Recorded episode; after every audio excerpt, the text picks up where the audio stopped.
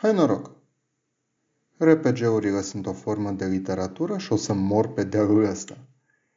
Ok, de acord. O introducere un pic cam brutală, dar uh, captați o benevolenție, nu? Motivul pentru care pe episodul ăsta, de altfel practic primul al acestui podcast, începe în acest fel, e că pentru a putea continua să vorbim despre RPG-uri, ele trebuie definite. Wikipedia zice a game in which players assume the roles of characters in a fictional setting. Meh. Deși tehnic corect, am două probleme cu definiția asta. Problema numărul 0. RPG-urile sunt un joc în măsura în care un joc e forma structurată a unei activități făcute pentru plăcere. Din nou, conform Wikipedia. În timp ce, da, fenomenologic definiția asta are dreptate și da, am spus cuvântul cu F, Hegel, în acest caz este, cred, la fel de relevant conținutul cât și forma fenomenului. Acest conținut constă în faptul că o serie de oameni se întâlnesc și iau o serie de decizii în urma căreia rezultă o poveste.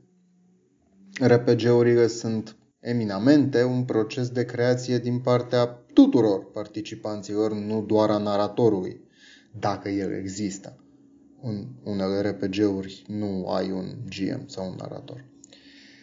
Problema cu definiția extinsă via Wikipedia e că, prin perspectiva asta fenomenologică, o grămadă de chestii pot fi jocuri.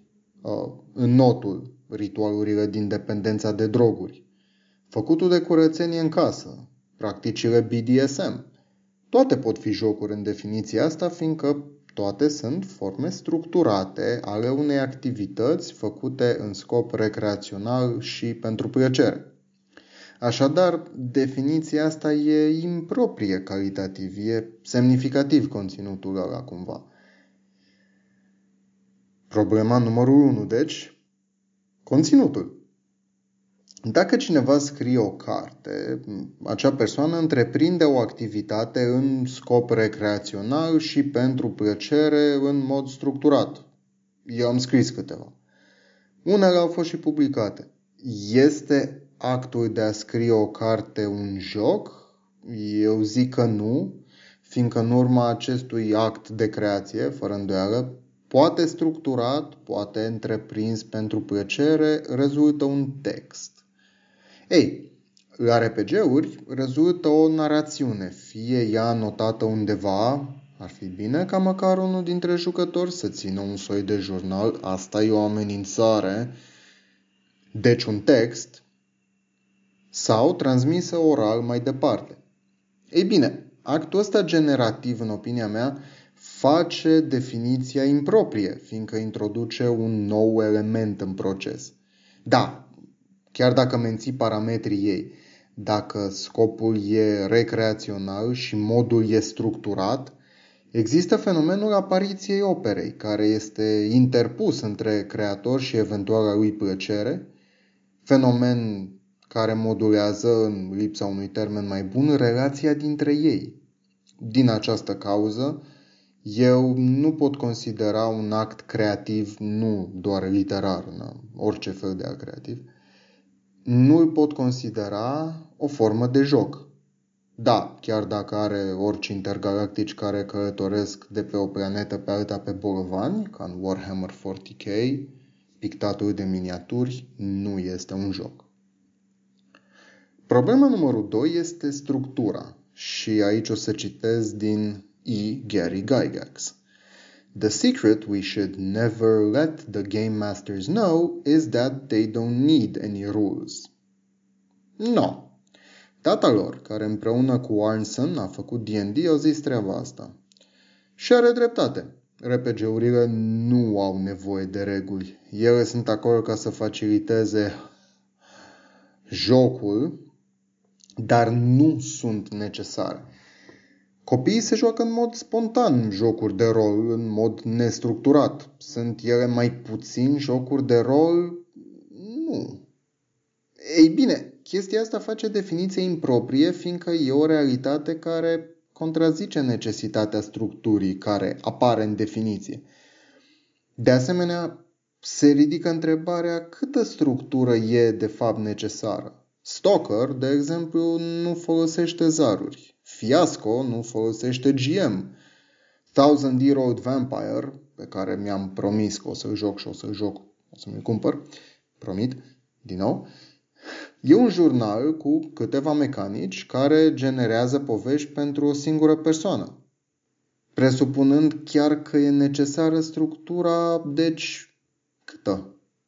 Câte reguli sunt necesare? Probabil zero. Și nu, nu o să mă puteți prinde mai târziu când o să zic că sistemul contează, fiindcă sistemul contează, dar nu e necesar. Din cauza asta, eu nu consider că pretenția la structura definiției este proprie și resping definiția. Bun, ok. Atunci, ce sărăcia e un RPG din ăsta până la urmă? Un RPG este, în opinia mea, o formă de literatură colaborativă. Un prieten foarte bun de-al meu a avut dizertația pe fix tema asta și a folosit Vampire the Masquerade, go figure, și a ajuns fix la concluzia asta fiindcă folosește aceleași mijloace, narațiune, dialog, descriere. Un RPG e o formă de literatură fiindcă e un act în urma căruia este generat un text sau o narațiune orală, structurat sau nu. Bine, dacă e prea pretențios termenul literatură, ziceți că e un hobby creativ. Da, participarea e variabilă, creativitatea e variabilă, dar la dracu, astea sunt variabile pentru toată lumea tot timpul. Discuția e semnificativă, cred, atât pentru înțelegerea clară a ce sunt, de fapt, RPG-urile, cât și pentru o discuție din interiorul mișcării OSR sau Old School Revival, Old School Renaissance a D&D-ului, a lui Dungeons and Dragons, în care un număr mare de autori consideră că dimensiunea primordială este fix cea ludică și că sistemele mai narrative, cum ar fi Vampire the Masquerade, serios, dacă aveți cu cine încercați Vampire the Masquerade, Sistemele astea, deci, nu sunt RPG-uri fiindcă nu sunt suficient de jocuri. Sigur că, până la urmă, astea sunt discuții principiale și e mai important să joci ceva decât să le ai pe aceste discuții, dar, na, suntem neckbeards. Chiar aștept să mă contrez cu niște amici pe tema asta și asta facem noi. Comes with the territory. În concluzie, deci, RPG-urile sunt o formă de literatură și eu o să mor pe dealul ăsta. Vă mulțumesc pentru răbdare.